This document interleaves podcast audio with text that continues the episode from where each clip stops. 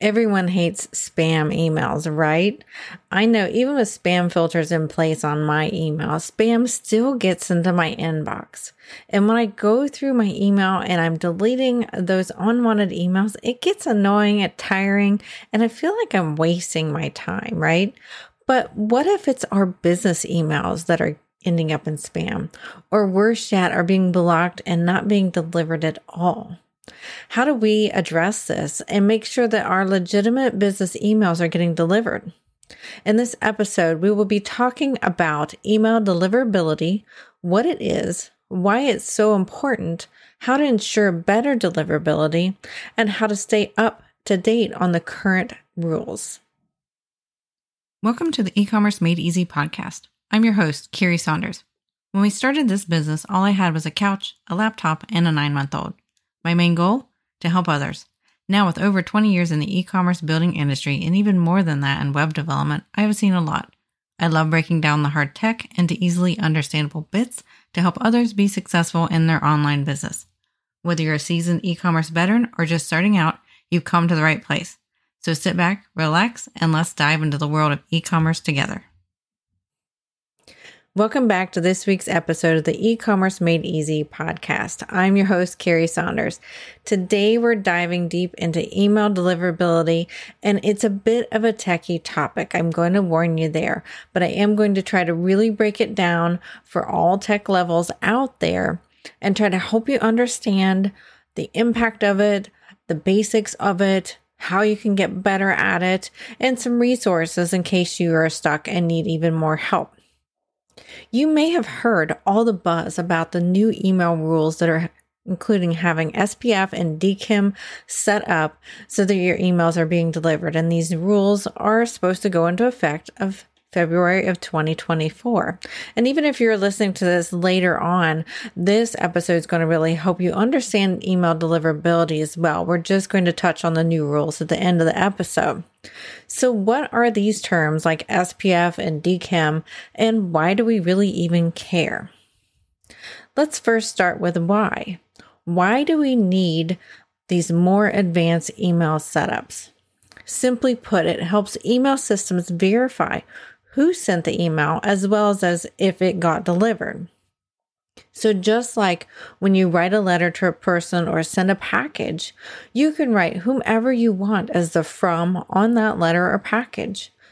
And you can do the same with email. A lot of people don't realize this. You can change who the email is from if certain security systems aren't put in place. So if you know a little bit about tech, this is not too hard to do. And that's what people have spammers have really been doing over the past many years. And bigger email service providers like Google and Yahoo are now really cracking down on some rules to help prevent and mitigate this. So you might also, in addition, to hear about websites getting hacked. And I get asked a lot, well, why do people hack a website anyway? How does it benefit them? Well, one simple reason is to be able to send mass emails out from the hacked site. And it's a bit hard to trace it back to the person who's actually doing the hack and sending the emails. So they'll use a hacked site as their means to send out all these spam emails. So one of the reasons that large email service providers like Google and Yahoo are requiring these new requirements is so that there's a bit more proof that the sender of the email is actually who they say they are. This not only protects you, the recipient of the emails, but it also helps protect you as a business owner so that someone else isn't spoofing your emails as the from. And spoofing just simply means, in other words, pretending to be you. So it's a way to help ensure the identity of who is sending the email. So malicious people can take that one step even further with sending out these spoofing emails and send out emails what are called phishing emails. So phishing attacks are now cost organizations, large organizations, over $15 million each annually. That is a significant amount of money it's costing large corporations. And you can even kind of imagine what that's going to cost middle, medium, and small businesses as well. That's quite a bit of money.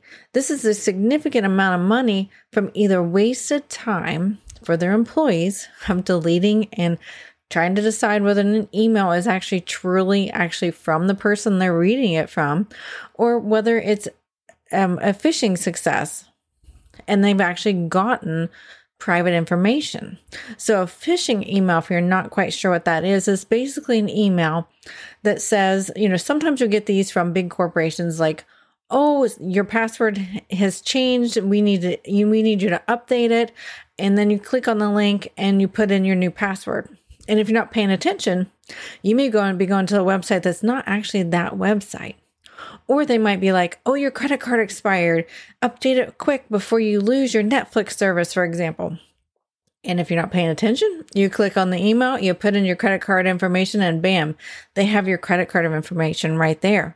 So phishing scams are super important to prevent and mitigate as much as we can. And again, this is why these big corporations like Google and Yahoo email are starting to enforce these email security systems that's been in place for a while, but a lot of people haven't implemented them yet because they can be very complicated. And that's what we're going to try to break down on this podcast. So email security reduces the opportunity for hackers to forge emails from your company, reducing their options for phishing. It also improves email deliverability now. So when the major free email service providers like Google and Yahoo see that you have the proper email security measures in place, they can be more confident that the email is actually from you and not being faked from somebody else, from a scammer or a hacker, for example. Okay, so now that we talked a little bit about the why, let's go now into the basics of what is email deliverability and what really affects it. So email deliverability refers to the ability of your emails to reach the intended recipient's inboxes successfully. It's a super crucial as a business owner, of course, to make sure your emails are actually getting to your potential customers' inboxes. It could mean the success or failure of your business.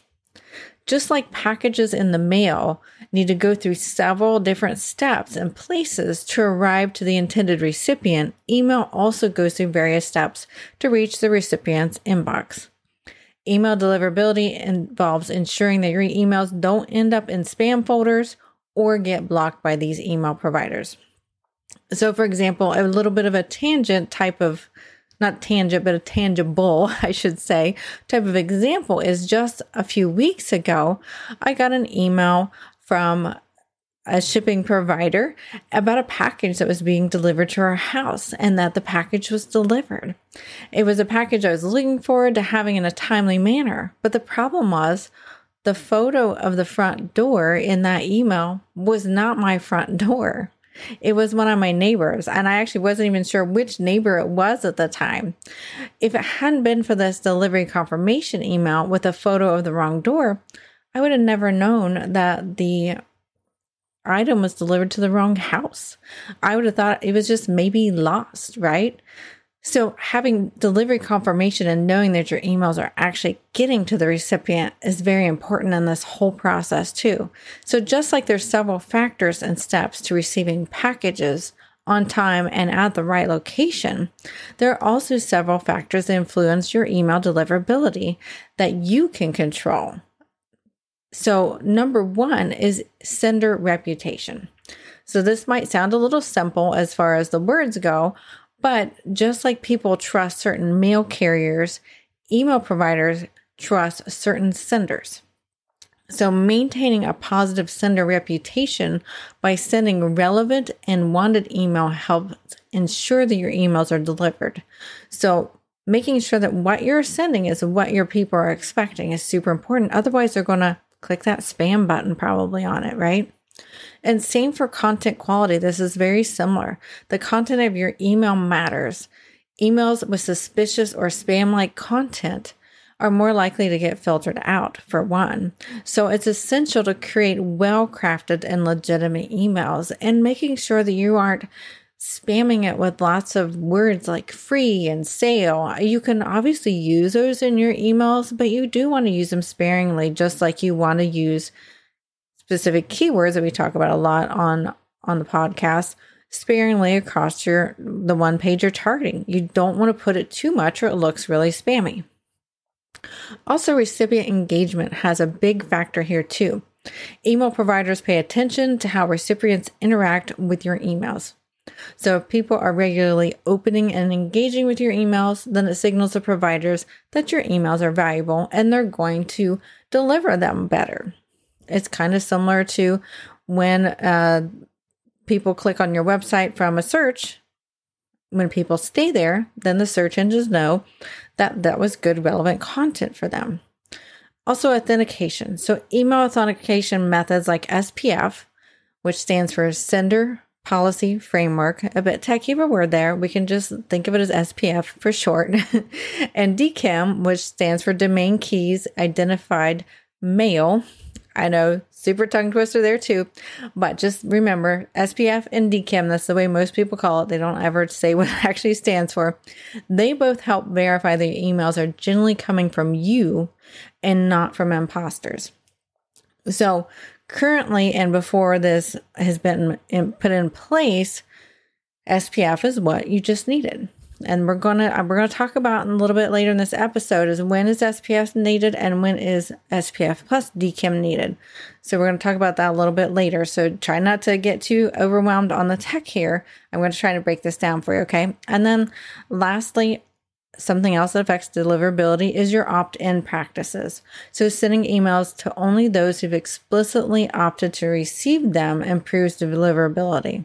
So avoid purchasing email lists or sending unsolicited emails as is just a general rule of email marketing anymore. So in simple terms, good email deliverability ensures that your emails are getting a high chance of reaching the intended recipient's inboxes and allowing your message to be seen and read. All right, let me just recap real quick those. So sender reputation, content quality, recipient engagement, authentication, this is what's a bit more newer or kind of pushed onto us as rules now, and then opt-in practices. Okay, so now that we have a bit of the basics down as to why email service providers like Google and Yahoo are requiring these new email service security policies in February 2024, let's touch a bit on what the new requirements are. So requirements are always changing though, and I want to make sure you understand this because you may be listening to the podcast past the time of this requirement or when requirements have changed. But currently in February 2024, Google and Yahoo are requiring different things depending upon whether you send less than 5,000 emails or more than 5,000 emails as the general rule. So if you send less than 5,000 emails per day, you're going to need an email authentication tool such as SPF or DKIM. And then you also need low spam rates. Okay, sounds a little bit simple. So if you're in this situation here, try not to panic on the newer requirements. It's something I do recommend we're going to do, which is the next set of requirements I'm going to talk about, that you do that as soon as you can. But don't panic. You should be okay after February of 2024, at least for a bit, okay? So then if you send over 5,000 bulk messages per day, you're going to need both SPF and DKIM, and they must be in place and properly set up. You must also have a DMARC policy in place. I'm not going to go too much into what DMARC is. It's a little bit more complicated, but you're going to need DMARC in place, and we'll have some resources in the show notes on that one. And then you must pass DMARC alignment, this is just kind of a communication tool so that you can see when your messages aren't being received. It's kind of a feedback tool would be a short way of saying what that is. And messages must include a one-click unsubscribe. This I'm actually excited about is the one-click unsubscribe because there's nothing more painful than clicking unsubscribe. And then it's like, oh, what email do you want to unsubscribe? And I'm thinking, you already know what email you sent it to me. That's just how email service providers work. Usually the email is embedded in the link to unsubscribe. Why do I have to type my email in? But that's a little bit of a tangent that drives me crazy. So I'm looking forward to that because it's going to save us time and money. So like I said, if you send less than 5,000 messages a day, I wouldn't panic and rush to get these done if it's not already done. I do, however, recommend that you have a plan in place to get this done as soon as you can, because I am sure that they are going to require it for people who send less than 5,000 messages a day. That's a lot. Most people that I know, even the larger businesses we work with, some of them might send more than 5,000 a day. Let me just be honest with you. But many of our clients do not send more than 5,000 messages in a day.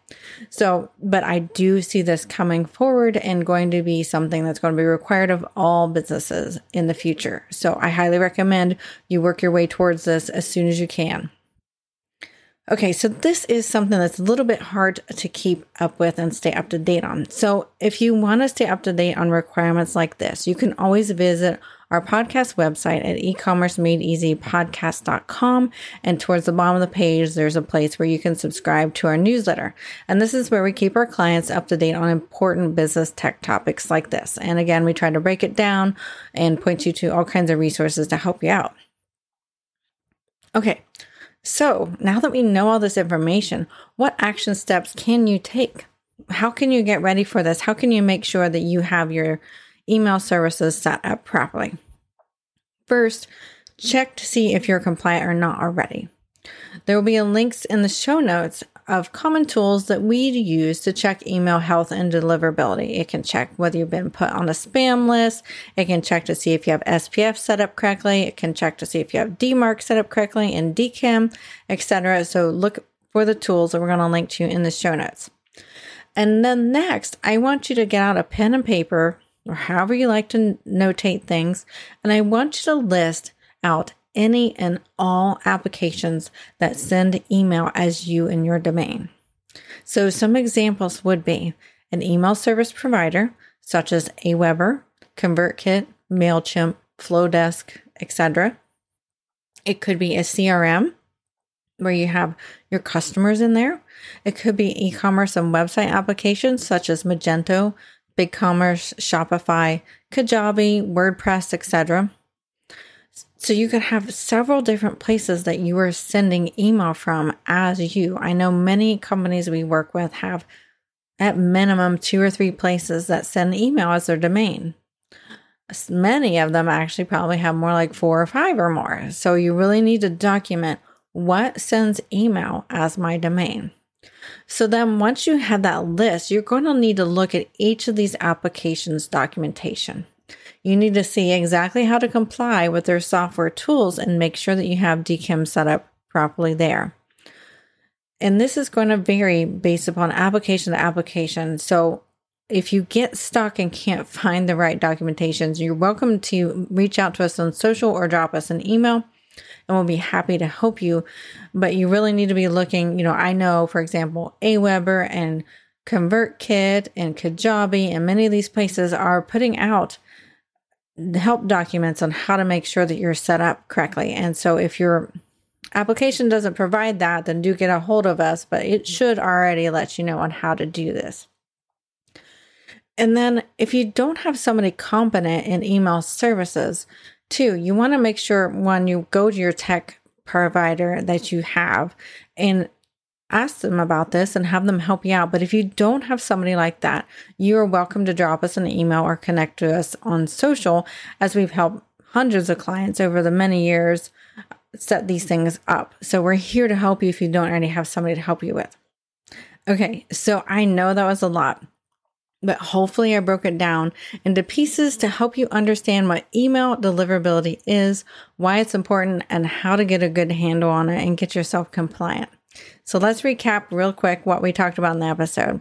First, we talked about why free email service providers like Google and Yahoo are getting more strict, and the fact that others are going to follow suit and they're going to get even more strict when you're sending even less emails. And next, we talk about the basics of email deliverability and what factors affect your deliverability in email. It's kind of a hard word to say. And next, we talked about the requirements that are being put into place and how to stay on top of the new requirements as they come out. Make sure you subscribe to a good newsletter like ours, where we like to keep up to date for clients if you're not already on a good tech provider's email newsletter. And most importantly, we talked about what steps you can take to make sure you are compliant. That's all I have for this week's episode. I hope it was super helpful for you. I know it was a bit more on the techie side, but necessary for business success. So be sure to visit our show notes at ecommercemadeeasypodcast.com/38 for this specific episode. And if you're watching on the YouTube channel, make sure you hit that subscribe button so you don't miss out on any of our upcoming videos. And if you're listening on the podcast, hit that follow button wherever you're listening on your favorite podcast app. If you're listening to this and have found value in today's episode, we would love to hear from you.